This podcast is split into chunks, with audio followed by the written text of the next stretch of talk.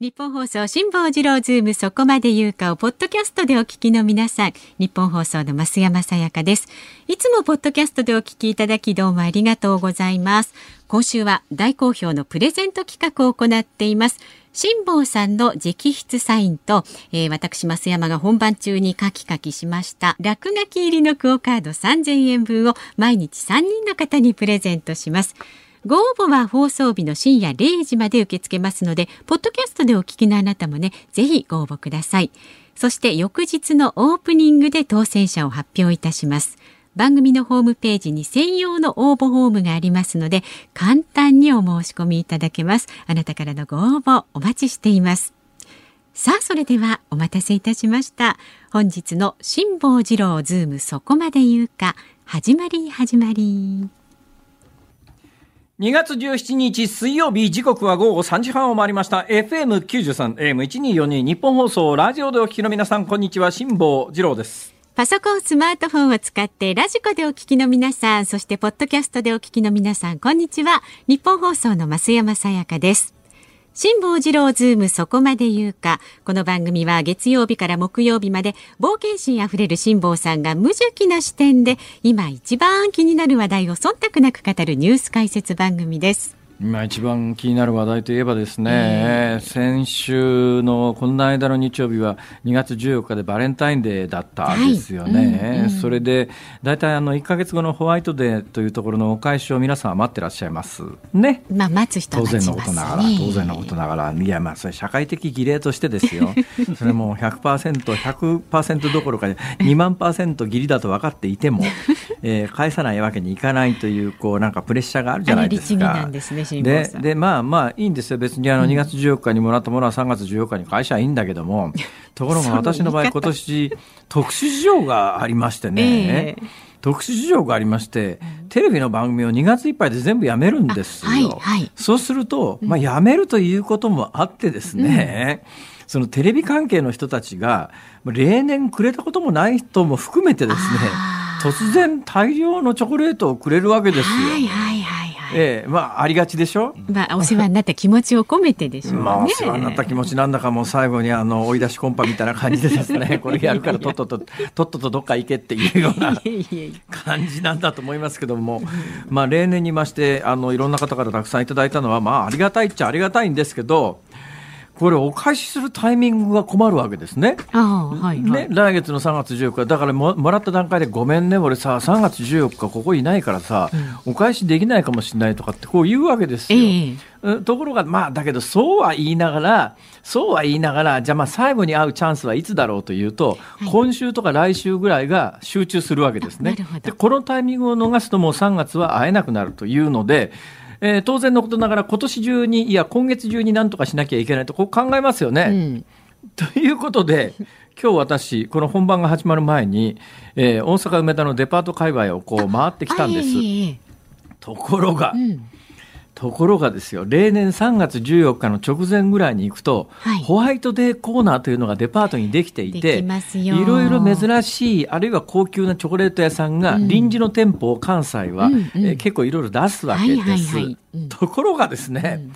このタイミング、全くないのよ。確かに。だからバレンタインの当日までは、うん、日本中のデパートって、まあ銀座のデパートでも大阪のデパートでもそうですけれども、えー、バレンタインチョコレート特設売り場っていうのが、デパートだけじゃなくてスーパーにもいっぱいできますよね。便利ですよ。そうでしょ？あれまあ高いのから安いのまでいろいろ。で、同じような、ね、同じような見かけでも、値段10倍ぐらい違うやつありますからね。同じようなパッケート、パッケージ、同じようなデザイン、同じように綺麗なリボンがかかってるんだけど、えー、中身のチョコレートの一個一個もパッと見は変わらないんだけど、うん、値段がまんま10倍違うみたいなそうなんですよ。で分かってくれる方にはそれなりのものを差し上げて、あまりそうな鈍感な方にはちょっとこのくらいみたいな、ね、選び方もねあったりね。まあ、で一般論で言うと、うん、高いやつほど賞味期限が短い傾向にはありますが意外とでもねそのセオリーが成り立たないのが、はい、ゴディバのチョコレートって有名で高いですよね、うん、ベルギーのだベルギーを代表するチョコなんですが、はい、ゴディバのチョコレートって他の高級チョコに比べると圧倒的に賞味期限が長いんです。そうなんですか？いや、もうこれはね、驚きで、まあ、あの、生チョコみたいなやつは、まあ、どうかわかりませんけれども、通常売られている、あの、直径2センチ5ミリぐらいのやつありますよね、いろんな形の。うんはい、物差しで測ったわけじゃありませんから、直感で物を言ってますが、直感で物を言ってます。が、あ、ちなみにですね、この人間の直感というやつが、いかに当てにならないかというのを、ぜひ皆さん、ラジオをお聞きの皆さん、えー、一遍おのおのやってみてください。えー、この間ですね、ここでとりあえずちょっとした実験を行いました。はい、皆さん、あのー、指で、えー、時計回りの円を書いてくださいねって時計回りの円を書いていただいて、はいはい、その時計回りの円をぐーっとじゃあ持ち上げてくださいねって言って下から見ると、時計回りじゃなくて反時計回りになっているという、同じ回転をしているのに、目線を超えた段階で回転の方向が時計回りから反時計回りに変わるというあの不思議な現象というか。的でしたよあれ。いやそうなんです。同じことでもね見方を変えると見え方が違うということのこれは私が20年前からあの公園で定番ネタで使ってるやつで。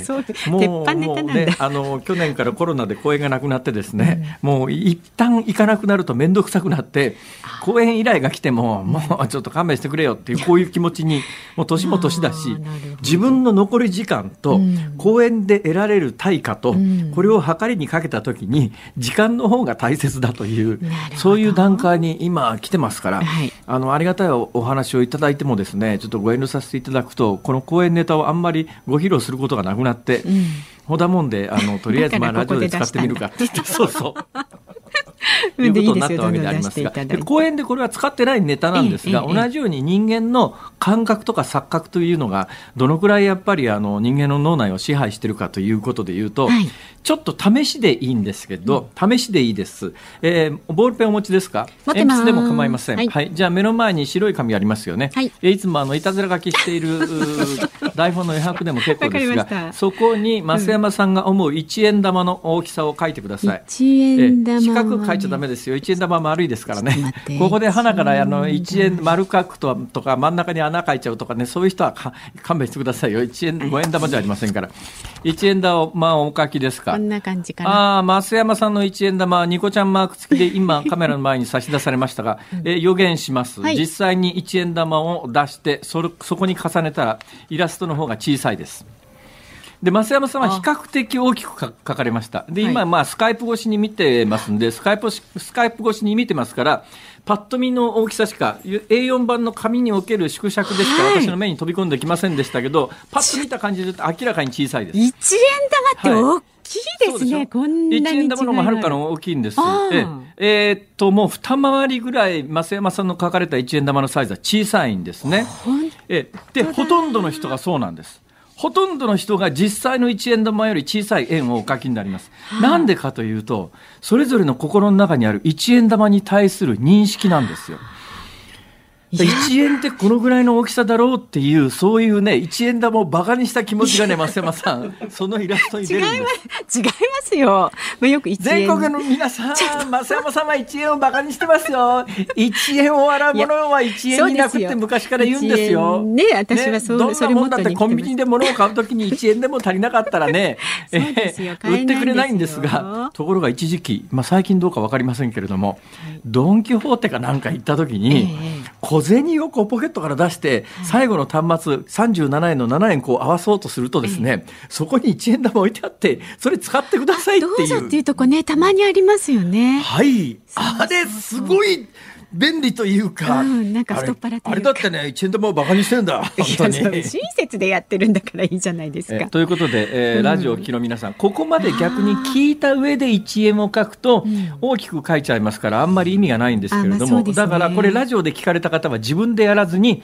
えー、自分の身の回りにいてこのラジオを聞いていない人にちょっと1円玉の大きさ書いてもらえますかって言ってポケットから1円玉を出して上から乗っけると、えー、1円ってこんなに大きかったの？ってこう思われるはずです。でもね、今書き直しても本物よりもちっちゃくなった。だからね潜在意識でね1円というのをいかに人々がバカにしてるかという ものの大きさというのが意外に人間って把握していないんだよねというのがその1円玉のイラストをね書いていただくとすごくよくわかるんです。心を入れ替えて生きていきたいまあでも今日はそんな話をするつもりは毛頭なくてなぜこんな話になってしまったかというと、はいはい、えー、ホワイトデーなんですね、うんうん、ホワイトデーのお返しで、えー、そうです。あののいちごのいちごじゃないチョコレートの大きさが直径何センチかという話をして大体2.5センチぐらいが標準だろうと、で2.5センチぐらいの直径のものでも高いのと安いのがあって10倍。下手すると100倍ぐらい値段が違うことありますからね。そうですよ。だって一粒で大層値段ね、パッケージなんかが結構その安い割と安価なスーパーで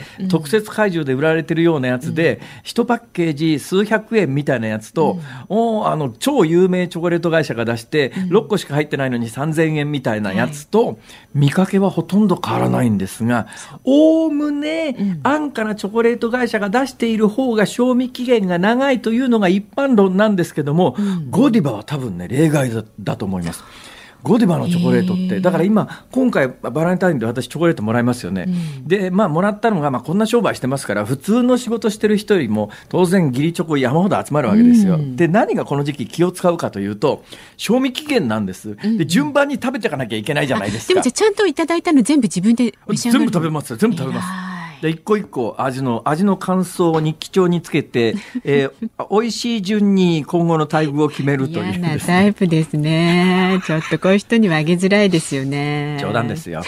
冗談ですよ。でもまあ無駄にしちゃいけませんから、うん、えー、賞味期限をこう書き出すとですね、うん、最近だんだん賞味期限が早くなってますね。あ昔はね半年ぐらいの賞味期限のチョコレートっていくらでもあったんですが、うん、もうあの一番早いやつなんか1週間ってやつありますからね生チョコ系は。生のものがね増えてるかもしれない。となると、う。ん、2月14日にもらったらあ2月14日にもらってね今年一番早いので2月18日っていうのありましたよ。え4日以内に食えってるかこれっていう、うん、ここまで早いのはないですけれども、うん、3月上旬ぐらいに賞味期限固まってるの結構あるわけですよ。で4月の上旬ぐらいが賞味期限のものがあって、ね、ゴディバのやつってね6月とか。そんなに持つんですか？持つ持つ。持つやつ多いです。だから一般的にあのまあ安比較的安価の方が賞味期限が長いっていうのが比較的私が毎年経験してる 経験してるってネタ調べてるのかよって話ですが。なんかねこういう人にはあげづらいですね。いやいやそんなことないです。美味しく食べてくださいね。ありがとうございます。えもうあの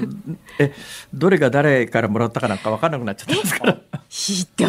今も賞味期限優先ですから。ひどい。えまあそれはいいんです。えということで何が言いたいかというと、あのこの時期にあのバレンタインデーのお返しをしようと思ってチョコレートを買いに行ってもそもそもほとんど売ってないと。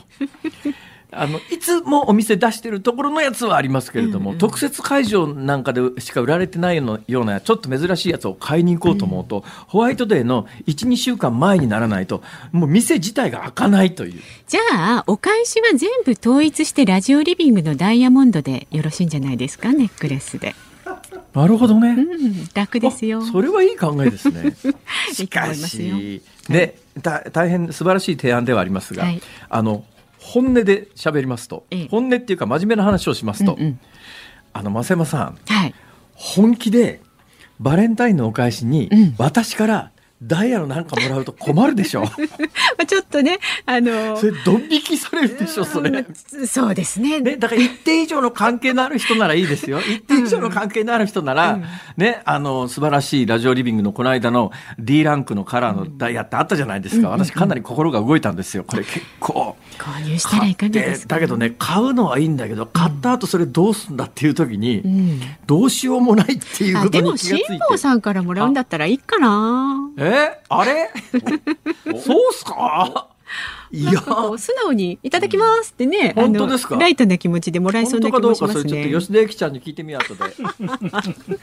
ゆきちゃんももらうと思いますよ。さあ、このくらいでいいですか、うん、そういうタイプだね。あなたたちはね。はい、じゃあもうとっとと進めてください。はい、株と為替参ります。今日の東京株式市場日経平均株価反落しました。昨日と比べまして175円56銭安い3万292円19銭で取引を終えました。まあ、昨日までの2日間で上昇幅900円超えていましたのでね、えー、およそ30年半ぶりの3万円台とあって調整の売りが広がったということです。で、為替相場は現在1ドル105円95銭付近で取引されています。昨日のこの時間と比べますとおよそ45銭の円安と、えー、今朝つけた106円台を再び伺う展開になっています。さあ、辛坊治郎ズームそこまで言うか。この後は昨日から今日にかけてのニュースを振り返るズームフラッシュ。4時台にはアメリカですでにコロナワクチンを接種したという病理,、えー、病理専門医の峰宗太郎さんにアメリカから見たワクチン接種の真実を伺います。で5時台は森会長の後任に求められる5つの資質についてズームします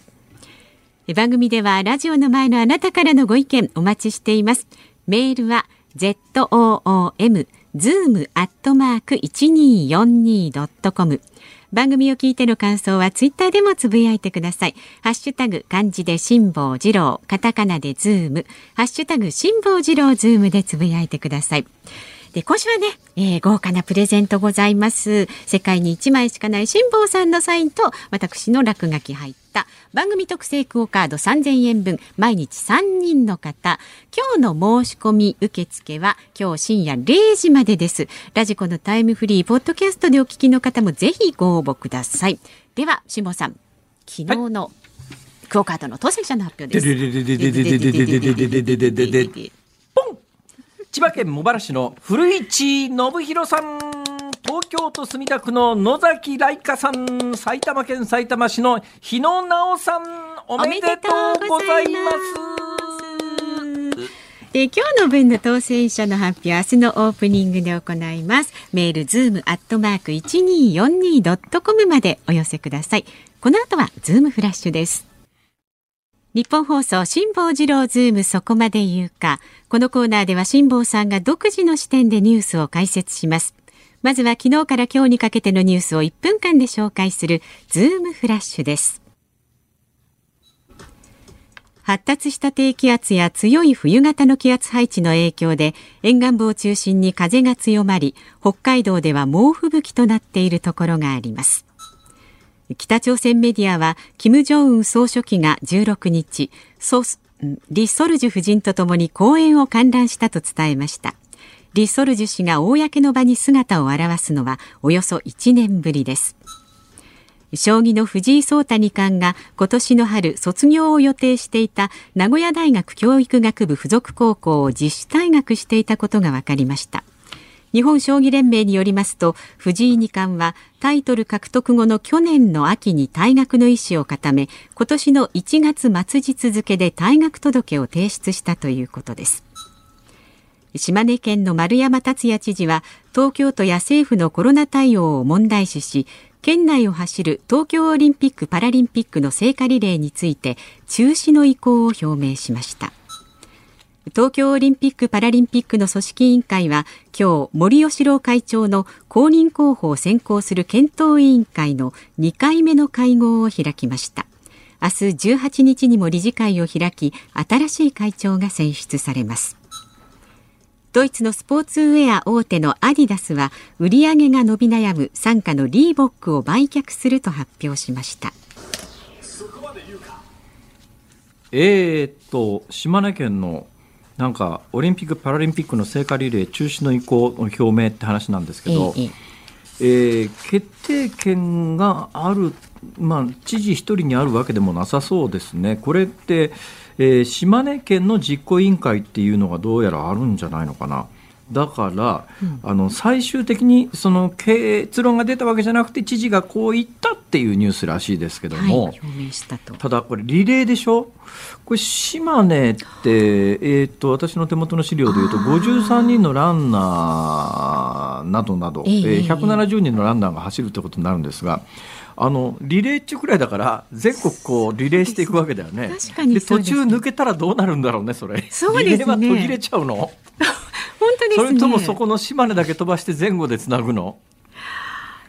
謎ですねこれものすごい謎の多いニュースですよそうですよねどうなっちゃうここ抜いちゃうのかしらそもそもあの3月下旬に始まるリレー自体が始まるのかって去年はあのリレーが始まる直前に中止っていうか去年の開催の延期、中止っていうか去年の中止延期が決まったので今年も最終判断いつになるかっていうのがいろいろ議論になってますけども今年の東京オリンピック・パラリンピックをやるかやらないか、えー、そのあたりの判断はもうあと一月ぐらいに迫ってる感じですね。リレー走っちゃってからなかなかね中止延期しづらいでしょう、だから最終判断となると3月後半ぐらいにはやっぱり決めなきゃいけないタイミングが来るのかな。となると、えー、今日このズームオンの中でも5時台に多分話題になると思いますけれども、オリンピック委員会、組織委員会の会長さん誰になるかって、すごい結構注目で責任重いよなって、中止するということになった時の責任は全部肩のところにのしかかって、えー、それが延期にしろ、延期の時にじゃあどうやってお金集めてきて、どのタイミングまで延期するんだとか、中止、中止になった時に発生するであろう、まあ、配線処理費用みたいなものが当然かかるわけで、それを誰が分担してどう払っていくのかなどなど、これ結構ね、うん、お前やれって言われた時にちょっと勘弁してよっていう思いの人はいるだろうな。前向きにやりたいっていう方いらっしゃらないですかね？前向きにやりたいっていう人ですか。だこういう時はね、うん、性格によるよね。できるだけ明るい人を選んだ方がいいと思うよ。あ、はいはいはい、はい、私なんかね今もうスポーツ関係で明るい人っていうとあの人しか浮かばないんだな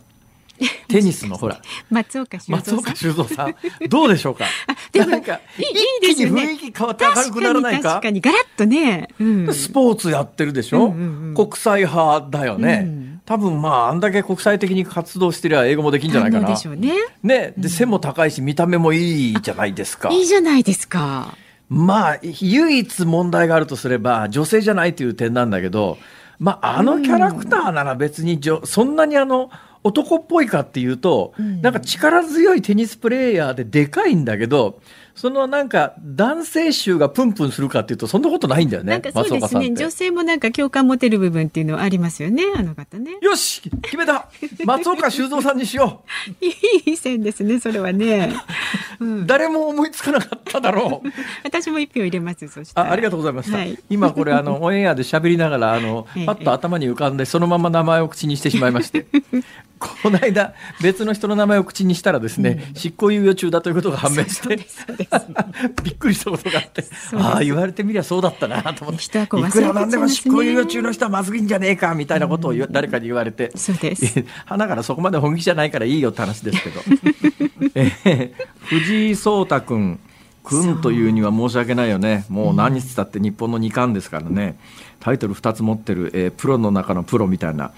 えー、で大学行かないという話なんですがあもう高校3年になってたんだっていうのが逆に驚きで,、まあ、でも本来ならばあの3月今年の3月1日には卒業できた。っていうか、卒業式らしいよ、うん、だから多分ねこのタイミングで辞めちゃうという判断をするのは、うん、まあ学校側がもう卒業できるかどうかに関しての話し合いみたいなものがこれも一切表面に出てませんけれども、これ単なる私の邪推を含めてですけれど、はい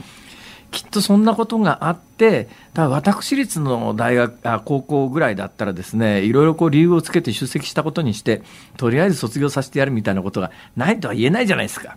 だけどこれ国立大学の附属高校だから、そのあたり結構厳しいのかもしれないですね。まあまあ本人はまあ旗から見てりゃさ、旗から見てりゃ別にここまでの将棋のプロで天才なんだから、どうせ一生将棋で食ってくんだったら別に大学なんか行かなくていいだろうと思うけれども、まあ親の立場からするとそうなんですまあ、とりあえず行っといたらいけるもんならっていうのは、卒業まであとね2か月ほどだからもったいないよねこのタイミングでとは思います。えー、加藤一二三九段81歳、はい。えー、ツイッターの中でこうおっしゃってます。うん。あの将棋一筋の覚悟を決めた証かとますますの活躍に期待します、はい。えー、だけどもですね次の投稿で、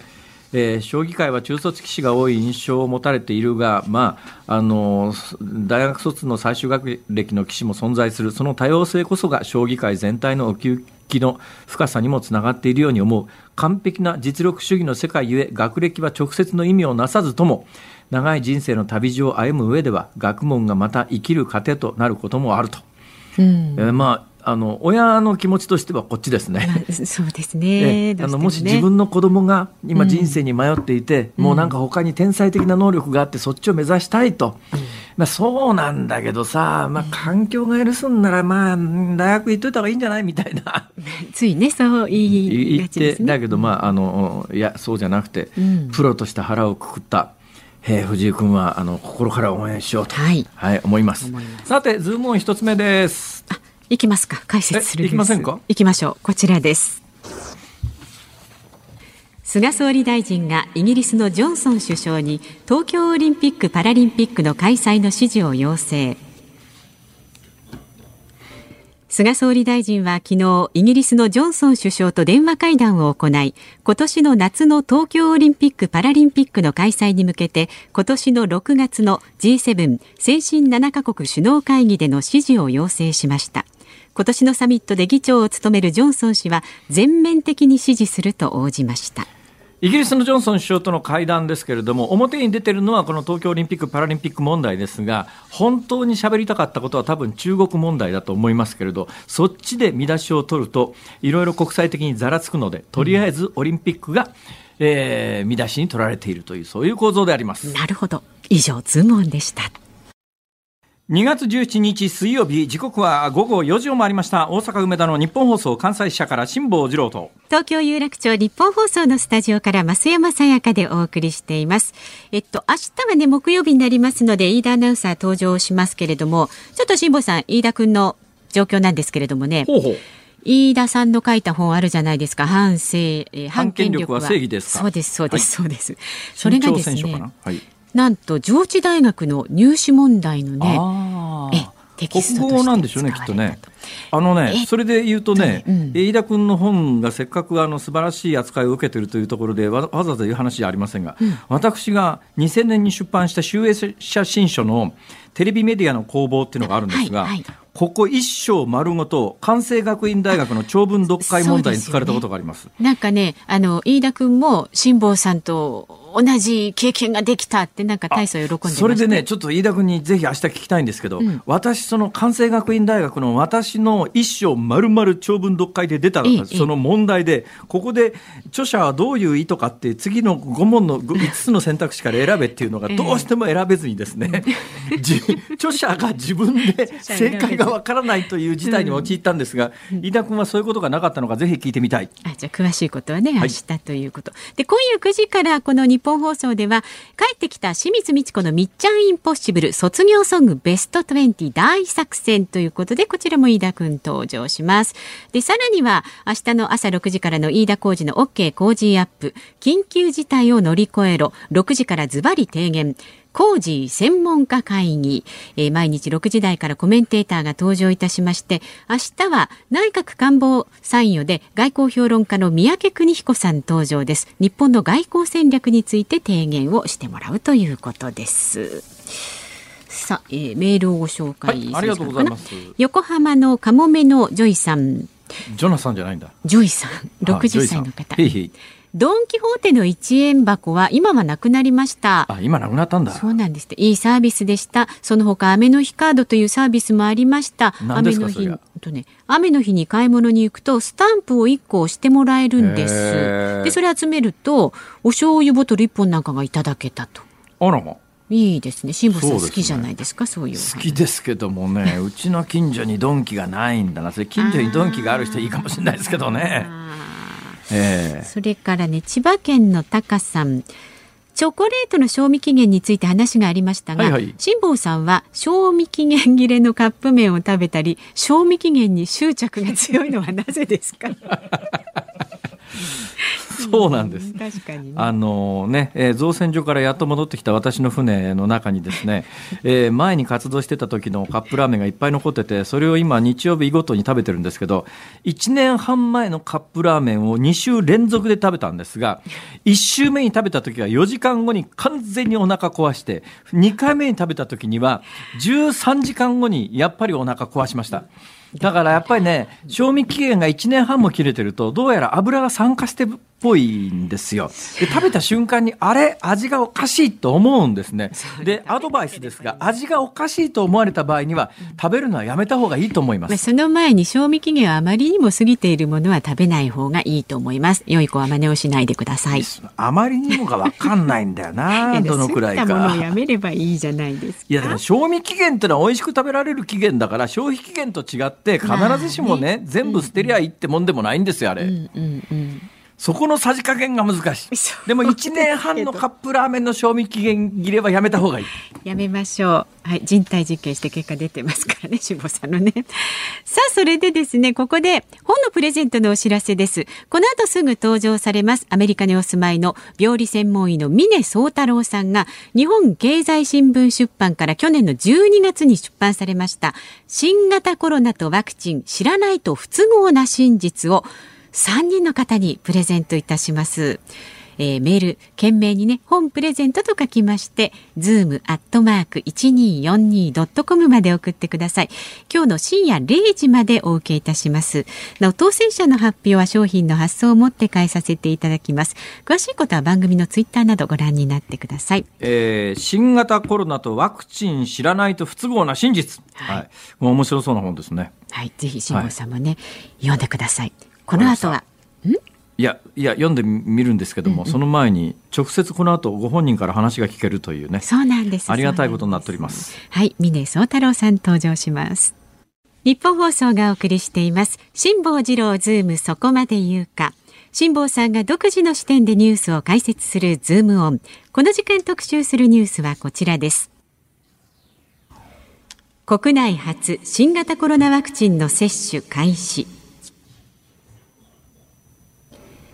新型コロナウイルス感染症のワクチンの接種が今日国内で始まりました。まず全国100カ所の病院で同意を得た医療従事者4万人に先行接種を行います。またこのうちおよそ半数の2万人の医療従事者について継続的に観察日誌をつけ安全性を調査する方針です。さあ今日あの映像にももうすでに映って待機されておりますがアメリカの映って待機されてるってラジオだからわかんないじゃないですか。いやもう 我々の目の前のパソコンのスカイプ画面上は あのね、はい、えー、しっかりとすごいですねこれアメリカでしょ？そうですよ。ご紹介いたしますこれもとにかくね、うん、アポロ11号のあの月着陸の頃とはもう衛星の回線のあそんな話はどうでもいいですね。まずはね、はい、アメリカの国立研究機関の研究員でウイルス学免疫学がご専門の病理専門医の峰宗太郎さんとつながっています。峰先生どうぞよろしくお願いします。よろしくお願いいたします。よろしくお願いいたします。えー、時々テレビであのお見かけしますが、今どちらなんですか？場所はアメリカの。はい。私はですね、ワシントン DC のすぐ隣のメリーランド州におります。ああ、はあ。えー、ちゅうことで、先生なんでアメリカにいらっしゃるんですか？はい、アメリカに来てですね、特にウイルス学の研究をするということで、世界でも最も大きい研究所でですね、今研究をさせていただいております。どんな研究ですか、主には。はい、主にですね、本当の専門としているところはですね、ヘルペスウイルスですね。皆さんの唇にプチプチができる。あの、ああいったものの仲間のですね。帯状疱疹できるやつですか？はいはいはい、その通りです。そういったタイプのウイルスの研究してます。あれ、神経の中になんか、あの、水疱瘡かなんかのウイルスがずっととどまるかなんかでしたっけね？その通りです。まあ、ヘルペスの話もいっぱい聞きたいんですが それまた別の機会にします、すね、先生。はい、いや、あの、ウイルスの専門家ということになると、私、もうとにかく聞きたいこと山ほどあってですよ。今、日本で最初に認可されたのが、あの、ファイザーで、えー、あの、ドイツの、会社ビオン、ビオンテックかな？なんだ、ドイツの会社が開発して、まあ、ファイザーが大量生産して全世界に売ってるという構図なんだろうと思いますけど、あの、メッセンジャー RNA の、えー、遺伝情報みたいなものを脂質、油の、うん、油の膜みたいなものでくるんで体内に入れるっていうふうによく新聞の解説であるんですが、それがどうして細胞の中に入って細胞の機能を使って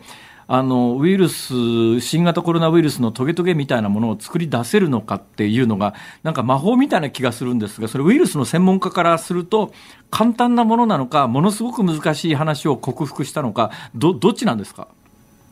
これはですね、原理的にはそれなりにわかりやすくてですね、あの、非常に困難であるとは一瞬思われないんですけれども、技術的にはですね、この、あの、できるようにする壁を越えるのには20年以上かかって開発されている技術なんですね。ですから、これは、あの、まあ、理論的には、あの、鉄の塊が空を飛ぶということが分かっていましたけども、それが実際に飛ばせるようになるのには何年もかかったのと一緒でですね、人の細胞の中に直接に RNA をあの取り込ませてですね、それをタンパク質にするというのはですね、かなり困難だったという、そういう開発だったと聞いています。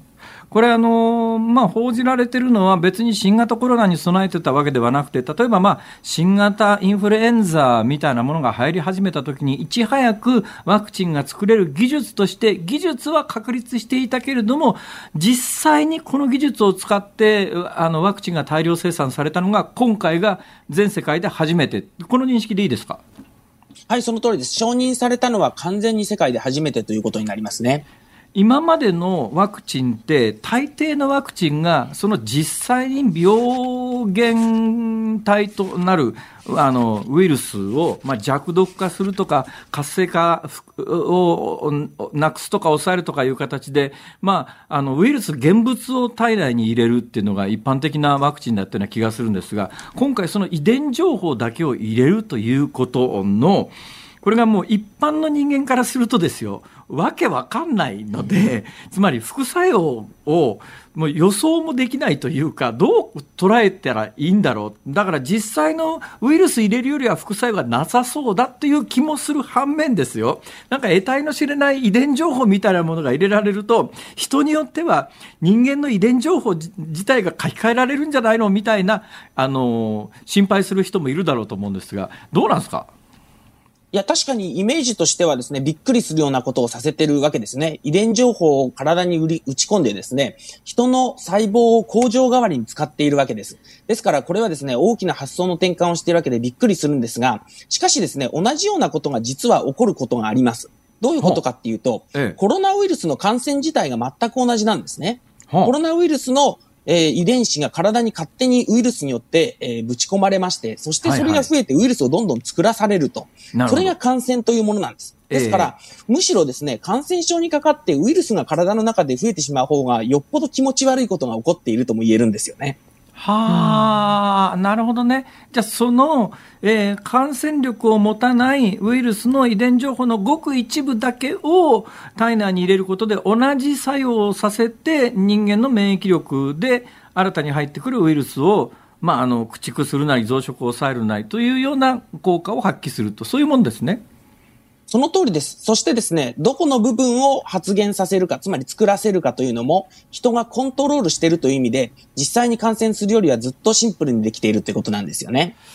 あの先ほどの、まあ、口頭無形なあの副作用に対する恐れみたいなもののお話をちょっとさせていただきましたが、となると、人間のあるいは生命体の進化という、それこそ億単位のことを考えると、いろんなウイルスの感染によって遺伝情報が微妙に書き換えられたことによっていろんな生命体の進化が起きてきたんじゃないのかという説もないではないわけでそうするとおそらく今回のあのメッセンジャー RNA のワクチンで何か人間に起きるということは極めて考えられないことだろうとは思いますけども長い億年何十万年何百万年単位の人間のこの進化というものを考えたときに全く何もないとは言えないっていうことですかね。それとも本当にそれは全然ないって断言できるものなんでしょうか？そうですね。今回の RNA のワクチンの場合はですね、RNA が DNA に変換されて体に組み込まれるっていうことは仕組み上考えがたいんですね。しかしですね、進化の過程では確かに RNA を DNA に変換するウイルスというのはいたわけです。そしているわけですね。はいはい、ですから、こういったものは確かに人の進化に大きく関わってきているわけですけれども、え今回のテクノロジーでは人をアップデートするのはちょっと難しいと思いますね。なるほど、なるほど。となると、峰先生のお考えで、今回のその、モデルナ、ファイザーのメッセンジャー RNA、日本でいち早く、もう今日から接種が始まったものに関して言うと、そういった方向のえー、副反応の心配はないと言えるわけですね。はい、そうですね。そこについてはあまり懸念はしていません。で一般的にあの副反応として報告されているのが、他のワクチンと同じように打ったところが腫れるとか、ちょっと発熱するとかっていう、つまりアナフィラキシーのショックとはまた別の副作用、まあ、一般的になんか注射打つと、打ったところ赤くなるよねみたいなレベルの副反応があの結構な数報告されてるんですが、これは他のワクチンと全く一緒ってことですか？ちょっと多めなんですけれども、確かに一般的な副反応ですね。痛みとか腫れとか、あとは全身症状で言うと、頭痛だとか熱が出る、だるくなるですよね。こういったことはですね、かなりの頻度で起こってますので、まあ特に2回目の接種の時にですね、体だるくなる方、熱高く出る方いらっしゃいますので、そこはですね、こういうものだと理解していただいて、覚悟していただく必要はあると思うんですよね。それは、あの、なんで熱が出るかっていうメカニズムは分かってるんですか？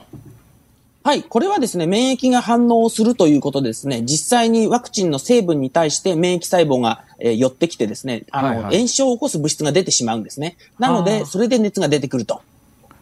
なるほど。もう一つ、まあ、それはあの命に別状のない副反応としてよく言われますけれども、もう一つ、命に別状があるかもしれないというと、まあ、アレルギー反応の強烈なやつで、これに関しては私、あのアナフィラキシーの対策のためにエピペンっていうアドレナリンの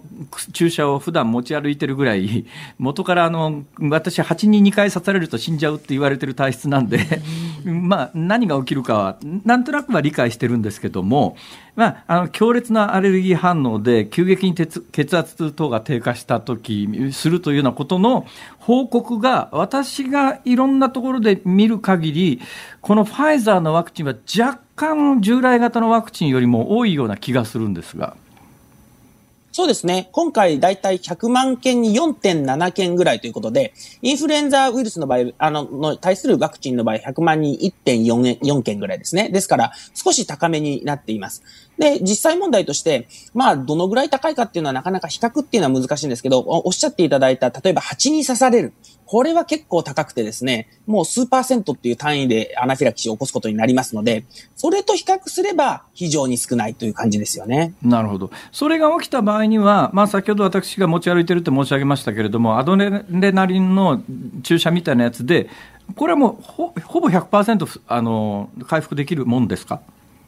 はい、基本的に速やかに対処していただければですね、ほぼ確実に回復いたしますし、まあ、ひどい場合にもですね、経過入院といって、あの、入院しながら様子を見るということで、まあ、基本的に、あの、後遺症が残るですとか、命に関わるというところまで行く方はほとんどいらっしゃらないと考えていただいていいと思いますね。基本、私、ワクチンに関する、この、まあ、ファイザー、モデルナ、まあ、モデルナはまだ認可されてませんけれども、あ、それで、ついでに聞くんですが、アストラゼネカっていうのは、これまたちょっと仕組みが違ってですね、えー、あの人間に無毒なあのウイルスを、まあ、ウイルスの運び屋として使って同じようなことをさせるという意味では、えー、ファイザーのワクチンとはだいぶ仕組みが違うのか、あるいはもうほとんど一緒でちょっとだけ違うのか、印象はどうですか？印象としてはもう結構違うものだと考えていただいていいていいと思います。やはりテクノロジーとしても使っているものが違いますし、効果につきましても実地でもですね、結構差があるところはあります。これ今のところアストラゼネカの方が、えー、効果としては若干低めに報告されてるんですが、これどうでしょう？はい、実際70%から90%ということで、ファイザー、モデルナの94から95%に比べるとですね、発症予防効果は低めになっていますね。これね、日本でね、あのどっち打つか選べないわけですよ。これ、アメリカももう先行して、多分ファイザーが打たれてると思うんで、どうなんですかね、その後、アストラゼネカのものが入ってきたりすることあるんですか、モデルナはもう使われてるんですか？えっ、と、アメリカではファイザーとモデルナの2つのみが今承認、えー、緊急使用規格がされていますので、まあ、ファイザーとモデルナが打たれています。で、アストラゼネカのものはまだ、あの、申請もされてないという段階ですね。あ、そうなんですか。そうなんですね。ヤンセンとジョンソンジョンソンというところが組んでいる似たようなベクターワクチンはすでに申請がされています。ああ。えー、で、副反応その他に関して言うと、どっちがどうどうなんです？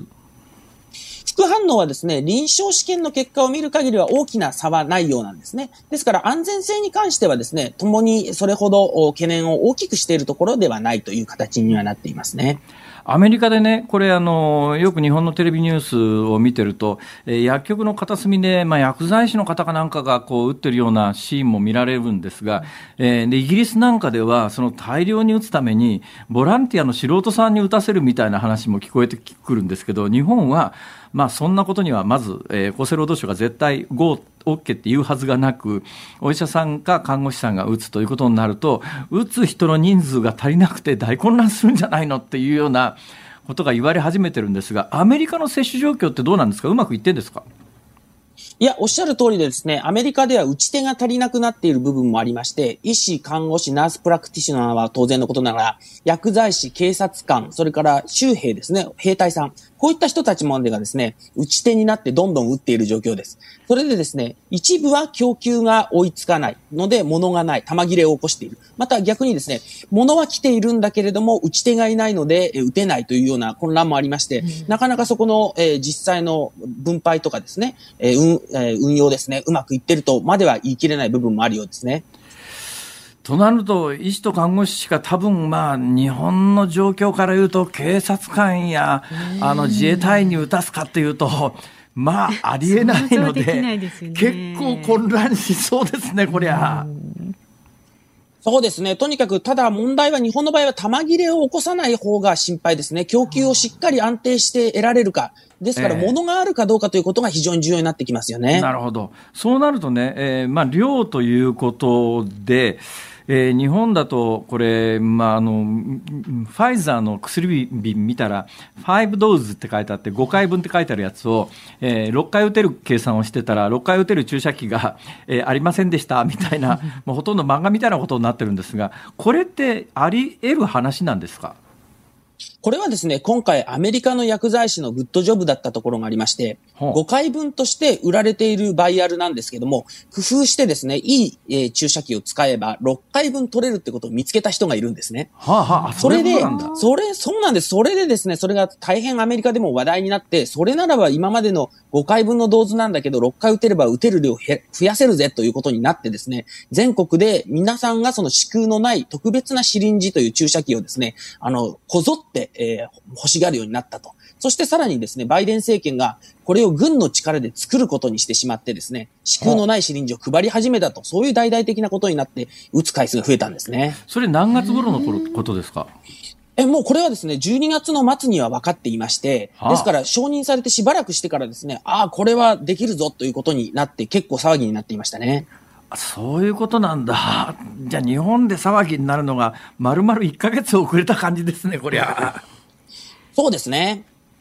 あの日本で国産ワクチンの開発も何社かで私、実際に知ってる人もワクチンのそのうちの一つを開発手掛けてたりするんですがさっきのメッセンジャー RNA のワクチンっていうのは理論的にはおそらく学者の間ではみんな知られてた話だと思うんですけどどうして日本の、え学者さんや製薬会社がこれできなかったんでしょう？そうですね。あの、メッセンジャー RNA ワクチンについては、実は第一三共という会社がやっています。で、まだ、あの、開発の速度が速くなかったということで、あの、まあ、アメリカ勢に比べるとですね、更新、更新を排しているところがあるんですけれども、まあ、進めてはいます。しかしですね、日本がお家芸としていたのは、従来型のワクチンでして、やはりですね、安、安心感とか安全っていう意味で言うと、多くの投与実績があるということからですね、多くの会社は、その、できるかどうかわからないような新しいテクノロジーのワクチンというリスクを取るよりは、確実にできるワクチンという方をですね、選択したんだと思っていますね。いや、それで言うとね、ちょっとやっぱさすがにアメリカすげえなと思ったのは、あの、ファイザーが今回のワクチンをほぼ完成させたのがほぼ1年ぐらい前っていう話を聞いて、とんでもない速度だなと。なんでアメリカはそれができるんだと素朴に思ったんですが、アメリカで研究してらっしゃってどうですか、その辺？いや、こちらでもですね、ワクチンの研究者もかなり驚いています。私の研究室もワクチンの開発をしてるんですが、一、ええ、つのワクチン開発するのに5年以上簡単にかかっています。それがですね、はい、1年でできたということで、みんなびっくりして、本当かよというような反応をしていますね。ああ、まあアメリカでもそういうもんだったっていうことですか。そうですね。一つ私ね、個人的に大変心配しているのが、日本って世界でもう稀な超高齢社会じゃないですか。で、3ヶ月間に3600人の高齢者に打つわけですよ。その中には90歳とか100歳の方も大量にいるわけで、その人たちに打った時に何が起きるんだろうということが、あの、一つわからないのと、で、何が起きる、何も起きなくても、打った直後に亡くなる高齢者が相当出るだろうということが想像されるわけで、まあ、ぶっちゃけ100歳の高齢者にこのワクチンを打つことのメリットと、あるいはその社会的なあの、まあ、リアクションも含めて大丈夫かっていう思いがあるんですが、先生、どう思います？いや、本当に難しい話でいい観点だと思います。というのは、その高齢者の方で、特にですね、すごい超高齢者となってきますと、いつですね、あの、寿命というかですね、お亡くなりになるかわからない状況の方もいらっしゃるわけですね。そういう方にまでですね、この、打っていくということになると、ノルウェーでも実際に起こっているんですけれども、ワクチンを打った直後に亡くなる。しかしワクチンとの因果関係は全くないっていう方は、それなりの数出てくると思います。その時に、ワクチンのせいかどうかわからずにですね、結構皆さんが心配になってしまうと。いうことは当然考えられると思うんですよね。ですから、そこはですね、あの、どういうベネフィットがあって、どういうリスクがあるかを知った上でですね、あの、どういう人に打っていくか選んでいくべきだと思っております。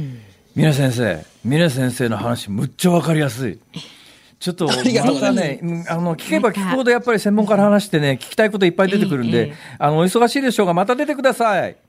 はい、ありがとうございます。ありがとうございました。ありがとうございました。専門医の峰宗太郎さんでした。2月17日水曜日時刻は午後5時を回りました。辛坊治郎です。日本放送の増山さやかです。さあこの時間は辛坊さんのエンディングリクエストをお伺いします。えー、昨日、西郷輝彦、星のフラメンコ、ね、私が一番最初に人生で頭の中ヘビーローテーションした曲だと。えー、いうご紹介をさせていただいたんですが、はい、西郷輝彦さんの曲をかけて、うん、当時御三家と言われた橋幸夫船木和夫の曲をかけないわけにいかないじゃないですか。西郷輝彦さんに、まあ対抗、対抗別にする必要はないんですけど、西郷輝彦さんといえばやっぱり船木和夫さん。船木和夫さん。といえば高校3年生、もうもうもうもう我々子供の頃にいろんなこれまた替え歌が出てですね、えー、前あのブルーシャト、えー、ブルーコメッツの替え歌ここでやったことありますけども、森と船木和夫、そうそうそう、船木和夫さんの高校3年生もね、いっぱいいろんな替え歌ありますよ。そうですか。ええ、じゃあちょっと懐かしみまあ、どっちかっていうとね、替え歌でもラジオで言えないような替え歌がメインですけどね。そうなんですか。はい。以上です。はい、えっ、ー、と船木和夫さんの高校三年生お願いします。でね、辛坊さんメール一つご紹介しますが、はいはい、神奈川県の D 作さん、ええ、さっきあの峰宗太郎先生ご出演されましたが、はいはいはい、峰君もピアノバイオリン弾けますよ。峰先生とは20年以上前に所属していたジュニアオーケストラの団員として一緒でした。メキシコ公演にも一緒に参加しましたが、月日が経ちまさかこんなにすごい先生になっていらしたとはびっくりっていう。あら、まあ、でも確かにね、はい、えー、スカイプを通じてお顔を拝見させていただくと、はい、きっとなんかね、そういうお坊ちゃまだったような雰囲気はね、なんか穏やかな感じのね。出るよね、出るよね、うん、あ。絶対なんかそういうところのお坊ちゃんだったんだろうなって去り際にあの両手を使ってバイバイっていうこう あの仕草をして帰られたのがなんともちょっと心にあのズキュンときましたけど。そうですか？それでいいんですか？ちょっとね、えー、えー、印象深く残りました。はい、じゃあ増山さんにズキュンしてもらうためには 両手を振ればいいんだ両手振ってくださいぜひ、えー、ラジオの前のあなたからのご意見もお待ちしております。メールはズームアットマーク一二四二ドットコム。クオカード三千円分をね毎日三人の方にプレゼントしています。ぜひこちらもご応募ください。お待ちしております。辛坊さんが独自の視点でニュースを解説するズームオン。今日最後に特集するニュースはこちらです森会長の後任に求められる5つの資質。東京オリンピック・パラリンピック組織委員会は昨日辞任した森喜朗前会長の後任候補を選定する第1回候補者検討委員会を開き後任に求める5つの資質をまとめました。また今日第2回の会合が行われ明日18日にも理事会を開き新しい会長を選出する予定です。で今宮崎さんのニュースにもね、ね、今宮崎さんのニュースの中で、はい、えー、まあ明日ぐらいに発表みたいなことが今日午前中言われてましたけどね、えー、もう意図的にマスコミにリークしている可能性があるというのは、昨日からこの候補者の検討委員会みたいなやつの8人のメンバーメンバーももともと発表しないって言ってたやつが もう実質的にダダ漏れでそれ発表してんのと一緒じゃんっていうような、だから今回も、え表だってあの橋本聖子さんだと言ってるわけではないけれども、うん、意図的に流されてますよねこれ。意図的に流して世論の反応を見てる感じがものすごくしますね。えー、だ強烈な反発がなければ、えー、もうそれで本人口説きに行くっていうことなんじゃないのかな。で昨日でもお伝えしたように橋本聖子さんは前々からえー、報道されているように、えー、一部週刊誌の報道でかつて男性の、うん、あれ酔った上でかな？なんかよく私ね週刊誌読んでないんで、まあ、読んでないんで分かんないですけど、はい、酔った上で男性の有名スケーターに宙を迫ったとかいう話でしょう？うん、どうなんですかね？受けるんですかね、大体、橋本いや、だからこれも交換言われてるように、うん、まずオリンピック担当大臣辞めなきゃいけないと。はいはい。で別に国会議員まで辞めろと言われる必要、まあ、それは構わないんですけど、大臣との兼任はできませんから、大臣は必然的に辞めることになるでしょう。で大臣辞めて、まあ、国会議員はやりながらでもできるだろう、まあ、いや、国会議員って、ね、表立っては言いにくいですけれども何百人もいるうちの一人ですから。表立って言ってますけど。え表立って言ってます？まあまあだから批判は多分あると思いますよ、うん、そんなもん国会議員片手までできるのか？って言ったら片手までできるよって開き直ると怒られますけど。あの両方頑張りますといういやまあ世間は納得してくれるのかどうなのかだけど本人がやっぱりその例の中問題をえー、ずっと海外にまで発信されて言われ続けるのがせっかく大臣になってほとぼり冷めて誰も言わなくなってんのに、候補に選ばれた瞬間にまた一部で蒸し返されて炎上し始めてるということで、候補になった時に、私が橋本聖子さんの立場なら勘弁してよってうん、思うけれども受けるかな。もう本人が絶対嫌っていうはもう話そこから先進まない話でしょうけど、うんね、だから今日先行してリークするということに意味があるんですよ。うんうん、先行してリークリークして本人の感触および世論の感触を同時に確かめると。あそういうことなんです、はい、そういうことなんですけど。いやそれよりね今日ね、見ててね今回のニュースをお伝えするにあたってオリンピック組織委員会ってどういうものになってるんだろうって一部のネットメディアなんかでね会長は森喜朗さんだったと、だけど副会長が6人いるんだから、会長がこけたら副会長の中から誰か選ぶべきだろうみたいな、それは普通順当ですよね、うん、ところがね、その副会長を見てみたら、山下さんは副会長なんですよね。あはいはい、はい、柔道の山下さん、今回、あの名前が取り沙汰されてましたよね、だからまあ副会長から名前が上がってないわけではなくて、他に副会長になってる人がパナソニックの社長だとか、えー、東京都の副知事だとか、明らかにその立場的に、名誉職的に入ってる人たちがいますから、だからその人たちを会長に挙げるっていうもんじゃないんですね。で、でおそらくね、組織委員会って、ものすごくワンマンな組織で、え実動部隊は事務方が全部やっていろんなことを決めるんだけども最終的に森喜朗さんの名前で各所調整して押し切るっていう組織なんでしょうだから実際副会長も、うん、まあ活動してるかというと何かの決定権があるかというと組織上存在するだけでそれほど大きな権限を握っていたとは思えないですね。同様に理事という皆さんが、えっとね、パッと見るとこれ20人か30人ぐらいいるのかな、いるんだけど、この理事の皆さんも、私今回ね、初めて名簿全部見て、あ、こんな人たちがオリンピック組織委員会の理事なんだと思ったのが、ね、じゃあ言いますよ。はい、作詞家の秋元康さん。えー、プロ野球ソフトバンク球団会長の王貞治さん。はい。えで田中理恵さんは、まあ、昨日からこの候補選ぶ組織の中で入ってますが、はい、田中理恵さん、えー、それから蜷川美香さん。本当だ写真家映画監督の蜷川美香さん、衆議院議員の長谷博さん。参議院議員の丸川珠代さん、